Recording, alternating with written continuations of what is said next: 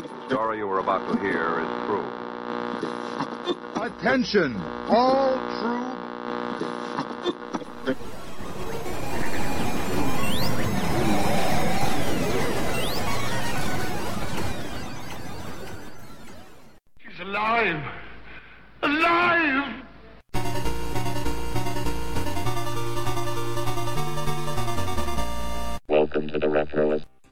First job in computers was also my first foray into working in corporate America.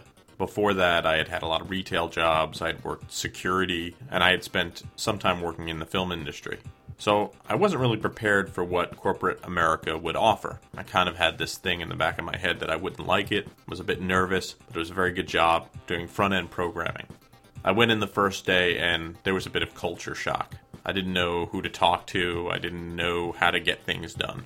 Also, everyone had been hired very rapidly at the place I was at, so clicks had developed really quickly, and I didn't know who to go to for what, or if I wanted something, or if I had a question. I could ask my boss, but I had to stand behind a line of maybe 20 or 30 people waiting to get it done. This was during the internet bubble, so people were just hiring like crazy pretty much the first few weeks, I would go to work, do my programming, put in nine or ten hours, and then I would head home.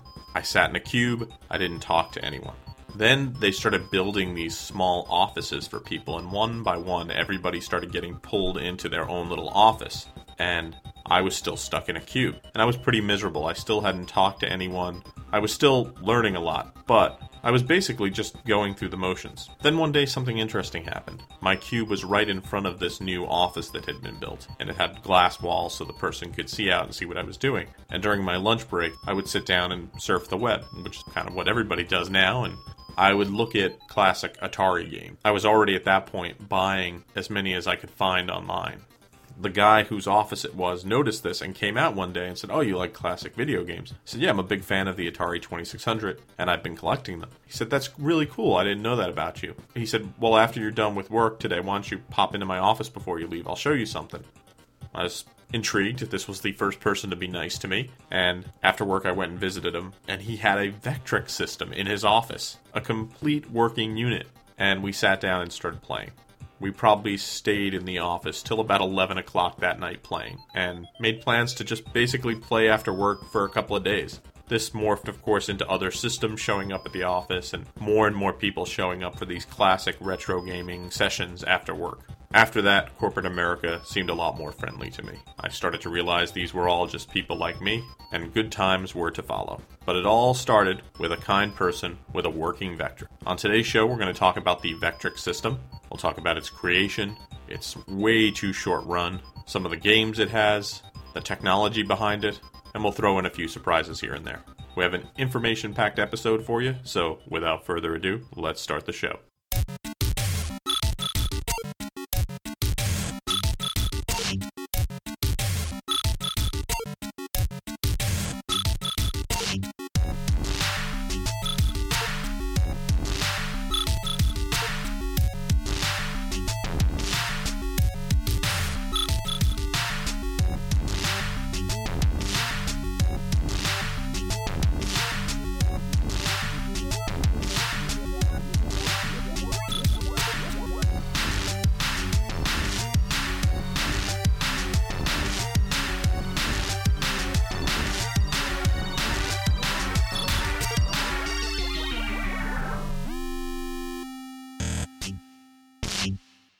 The Vectrex system began, like many technological advancements began, with surplus parts. Mike Purvis and John Ross, who worked at Western Technologies Smith Engineering, had a lot of cheap cathode ray tube screens lying around that their company had picked up from a liquidator. And they thought, well, how can we use these things to make something cool? So they sat down and thought that they could probably use these to make a small all in one gaming system using vector graphics. A little bit about Smith Engineering Western Technologies. It was a video game company that was started by Jay Smith, who had previously worked at Mattel. Jay was the head of the Western Technologies Engineering Division. So he said, okay, let's give this all in one a shot. And the project would be given various names over its life run the Mini Arcade, the HP 3000, and the Vector X. by the spring of 1981, Kenner had optioned this mini arcade and had planned to release it on a 5 inch black and white screen. However, a couple of months later, it decided to pass. A couple of more months roll around, and another company starts getting interested in the project, and that company is General Consumer Electronics. They decided to lease the mini arcade after their president, Greg Krakauer, saw the concept and an early working model and thought, wow, this thing's gangbusters. Of course, a couple of modifications were made to the system. The screen was increased in size, and the name was changed to Vectrex. In the fall of 81, work had begun on the actual Vectrex prototype, with the goal of the main machine and a dozen games being completed by the early summer of 1982. The hardware was designed by John Ross. The system ROM or exec would be made by Gary Carr and John Hall. The task of designing the look and feel of the Vectrex went to Walter Nakano and Colin Voles, both of whom had been model builders. Now, I don't know if you've ever seen a Vectrex before, but it bears a striking resemblance to the early Macintosh computer and precedes that Macintosh by full two years. So while many people can claim how differently Apple thinks, perhaps they just happen to think like Walter Nakano and Colin Voles. By early 1982, some more changes were applied to the Vectrex. The original processor was stripped out because it was too slow and John Hall would leave to work on the initial game for the system, Mine Storm. So Gary Carr, looking at the work they had done, decided that it was not suitable and decided to start over at this point and started working on his own system ROM. The system ROM for the Vectrex would be given the acronym of RUM for Runtime Monitor. As the name implies, the Vectrex is completely vector based. According to the service manual, and I quote As a general description, the HP 3000 is a self contained video system intended for home use. The system includes its own 9 inch black and white monitor screen and a 3 inch permanent magnet speaker. Plug in ROM type cartridges are available, offering arcade type video and sound gameplay. No external TV receiver hookup is needed or provided for. A front panel storable controller allows control over the game via joystick and push button action switches. For two player operation, a second controller, identical to the single player controller, is available as an accessory product. Both controllers attach to the main game console through wire coiled telephone style cables. Both controllers attach to the main game console through wire coiled telephone style cables. There is a consumer power switch volume control on the front panel as well as a game reset button. A consumer adjustable brightness control is located on the main console rear housing. Whew. So, that's the Vectrex in a nutshell.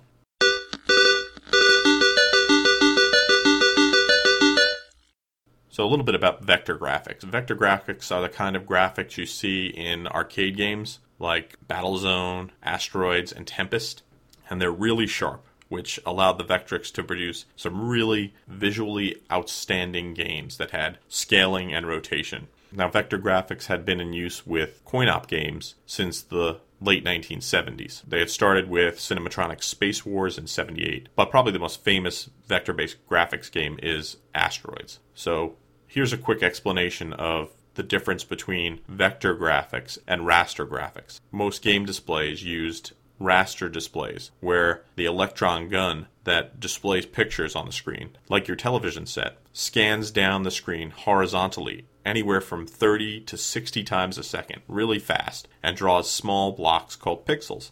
Vector graphics, instead of that horizontal shooting, have a gun draw to exact locations only using X and Y coordinates. Because of this, they require special equipment, which is why the Vectrex is self contained. But because they aim at a specific point, the graphics are much cleaner and crisper than raster. And this allows for great wireframe 3D effects, which also answers the tangential question why are all the Vectrex games done in wireframe? Because that's the technology built into the system.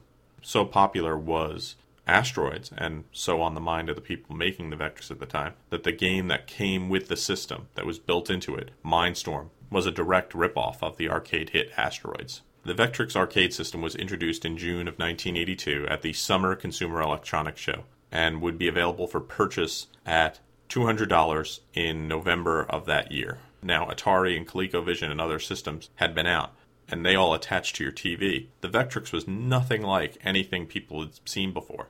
With its built in monitor and detachable control board, the Vectrex had a sleek feel and form that captured the imagination of a lot of forward thinking tech people. In fact, one of the selling points of the system is that a family might only have one TV. So, if you wanted to buy a system that hooked up to your TV, you couldn't watch TV while your kids were playing video games. So, get a Vectrex, it's portable, it's got its own handle, you could take it from room to room, and the kids could play anywhere while you could watch TV a great selling point.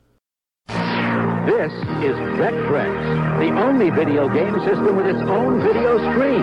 Take it anywhere. Just plug it in. It's your own personal arcade. A high-performance system with a built-in game plus a whole collection of arcade cartridges like Scramble, Pole Position, Berserk. So if you're into video games, forget the TV. Get into Vectrex. Light pen and 3D imager available. In March of 1983, Milton Bradley was looking around and said, Wow, everybody else is getting into the video game business. We better get on that. And they purchased GCE and acquired the Vectrex.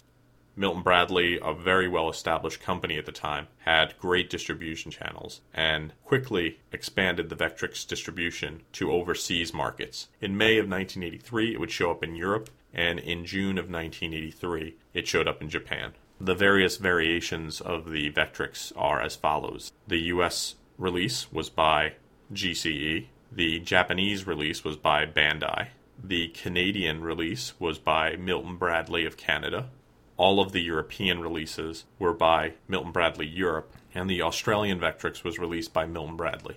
By late summer, 83, distribution was in full swing, and it looked like the Vectrex was on its way to great things. Then that horrible event of 1983 happened the video game crash. Milton Bradley would close down GCE and decided to distribute the Vectrex itself and started lowering the price. First, it dropped from 199 to 150, then later to $100. This went on for a bit, but pretty much the Vectrex was a dead system at that point. Eventually, they would release all rights back to Smith Engineering.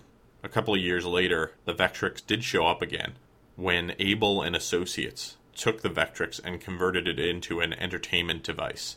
You might still see these in older arcades. It's one of those systems where you put your quarter in and then you pick color and it tells you what your personality is, which is pretty funny since the Vectrex is a monochrome system and you're doing a color test. If you get to go to a classic arcade, start looking around if you're familiar with the Vectrex technology. You might find homemade systems that were used making a Vectrex system since it was so inexpensive to get. In 1988, Smith Engineering considered resurrecting the Vectrex, but this time as a handheld unit. But when they brought the idea to Milton Bradley, they thought that the $100 price tag of the unit would make it completely unsellable. So the idea was scrapped. Later that year, Nintendo's Game Boy was released to huge commercial success. For some reason, even though that happened, the idea of a handheld Vectrex concept was never revived. Real shame. So, we know a little bit about the hardware and the history of the system, but what about the games? As I said, Vectrex was sold with one built in game, so even if you never bought any of the cartridges, you always had a very exciting game called Mine Storm you could play. And that was a derivative of Asteroids. All in all, just over two dozen games would be sold in cartridge form for the Vectrex, and those would be plugged into the right side of the console. Most of those games were licensed releases or copies of already existing popular games. By the middle of 1982, you already had some great games out Scramble, Mine Storm, Rip Off, Star Trek, and Berserk. And they're starting to work on various original games. But something was always bothering the people. The games were in monochrome. And when you have a monochrome system, how do you get around that? Overlays. Overlays had originated in coin ops and served tons of purposes, most famously, probably in games like Space Invaders or Breakout, where you could put a piece of plastic over the screen that had colors over a certain field to basically fake color. And as a person who played early Space Invaders, I actually always thought that the graphics were color and was surprised later in life to find out that they were using a color overlay. It's a very effective way to add technology where there was none. The overlay job for the Vectrex system was given to Miva Filosetta. Designing overlays is not an easy job, especially when they're an afterthought, and that's exactly what happened with the Vectrex overlay design decision. The game developers and designers would make the games with no thought in mind as to how the overlays would work. So then they would show the game to Miva, who would have to suddenly come up with an overlay to work in that particular game. More often than not, Miva would design the overlays with lettering and such that would cover parts of the game area. So then the programmer would have to go back and try to alter the game to account for this. Kids, remember, planning is a very important part of game development. Mine Storm big game that came with the system. Now, in Wave 13, the game breaks. And why is that? Well, each level of Mine Storm is described by an entry in an array. The array would describe details, the type of mines, all that great stuff. Unfortunately, the array only allowed for 13 entries. So when you got past level 13, usually the game would break at that point. People would play and they at that point would get sick of the game. But if you were really angry and wanted to play longer, you had to complain to Vectrex, and some people did. If you did, you would be sent a copy of Mine Storm 2. And this is a bug free version of Mine Storm, and you can get past level 13. Because very few people bothered to, or I guess enjoyed Mine Storm to that point, it is one of the rarer Vectrex games to own. Now, with a little tips on how to play Mine Storm, is the How to Play video game series from the 1980s.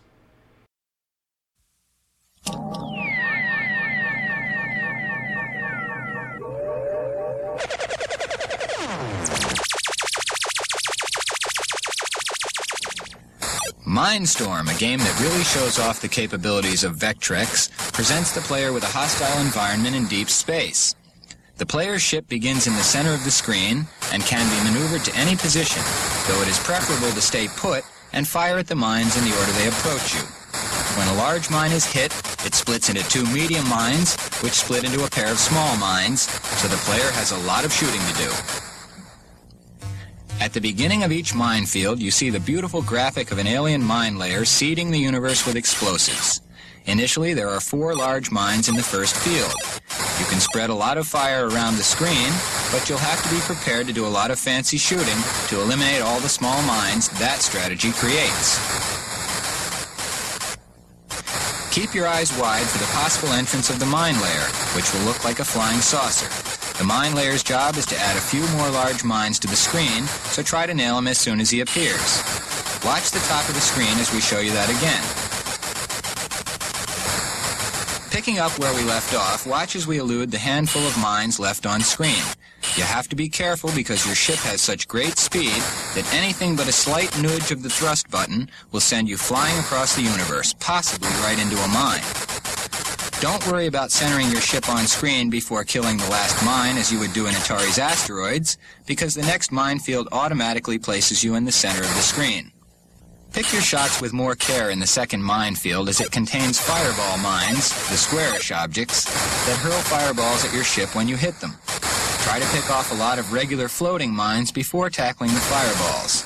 But when you have no choice, use this technique. Wait until you have a shot at the dead center of a fireball mine, then let loose a stream of fire. Hopefully your first shot will explode the mine, and your following shots will take out the fireball before it gets anywhere near you. Be ready to spin around, though, in case your fire, which wraps around screen, happens to explode a fireball mine by mistake.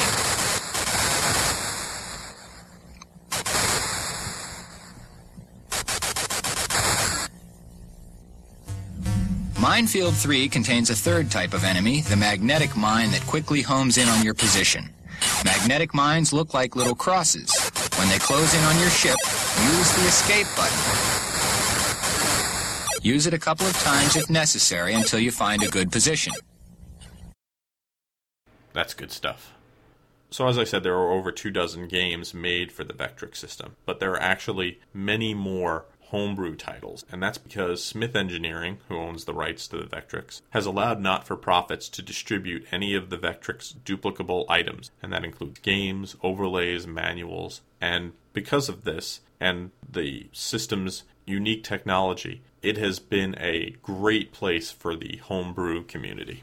And over 40 homebrew titles have been released. Most recently in 2008, a great game called Vextrekians by Christoph Tutz was released. And if you have a Vectrex or a Vectrex emulator, you should really check that out. Like any system, there were a bunch of unreleased games and prototypes. One of my favorite things is when a company does co-branding on a game and the Vectrex had two companies that did co-branding one that got released one that didn't the one that got released was by the liquor company Mr. Boston who gave out a limited number of co-branded cartridges of clean sweep the box for the game had a Mr. Boston sticker on it and the overlay was basically the same as the regular clean sweep but with the Mr. Boston logo Another game that never came out, sadly, was for Newport Cigarettes, and they had commissioned a version of Web Wars, and it would feature Newport Cigarettes Presents Web Wars on the title screen. The game was sent to Newport, but it was never distributed, sadly. Now, while the Vectrex did not have a wealth of peripherals, it did have some interesting ones.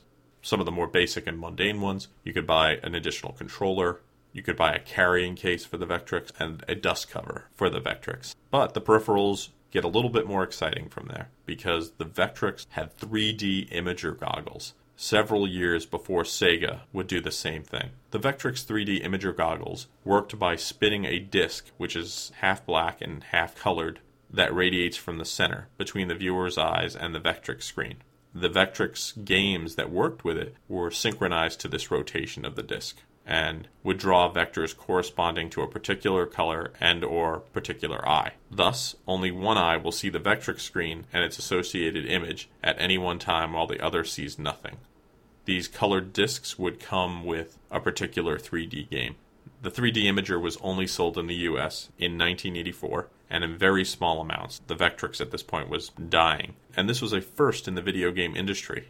As I've said, three or four years before Sega would do the same.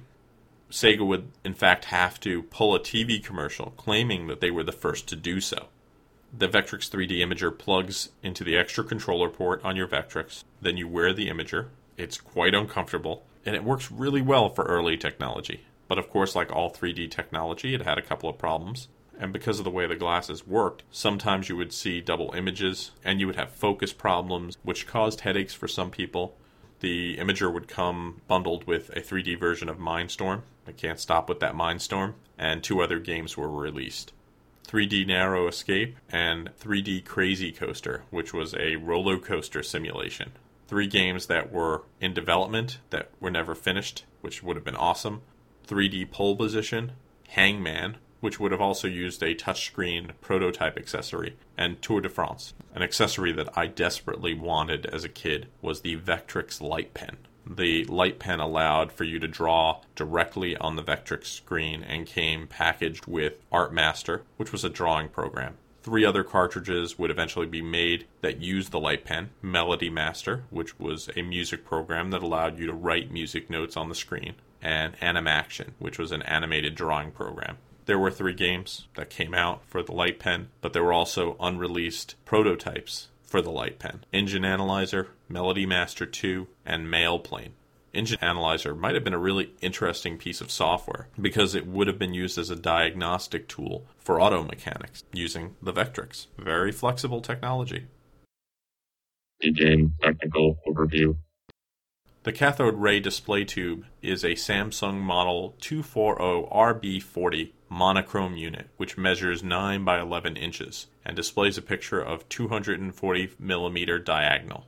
A vector CRT display does not require special tube and differs from standard raster based television sets only in the control circuits. Rather than use a sawtooth wave to direct the internal electron beam in a raster pattern, digital to analog converters drive horizontal and vertical deflection electromagnets. Those deflection electromagnets are similar to the yoke found in standard televisions.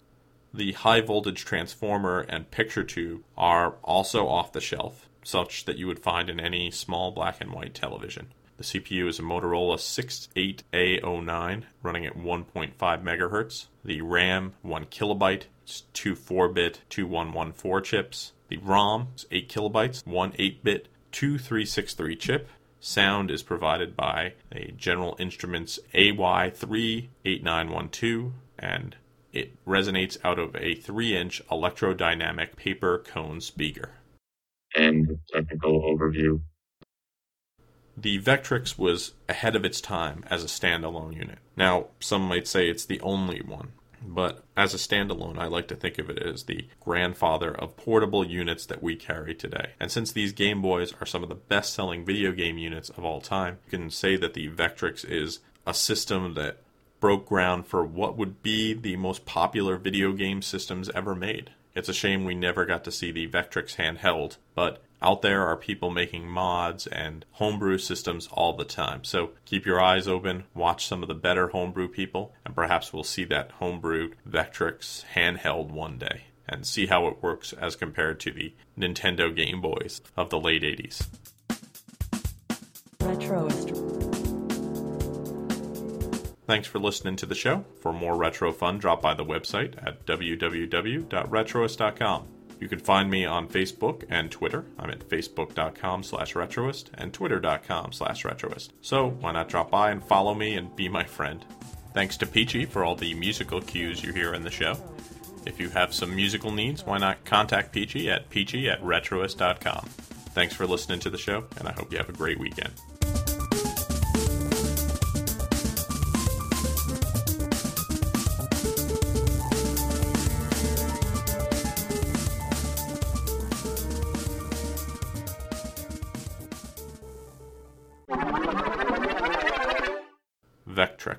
Final frontier. This has been a Retroist production. Goodbye.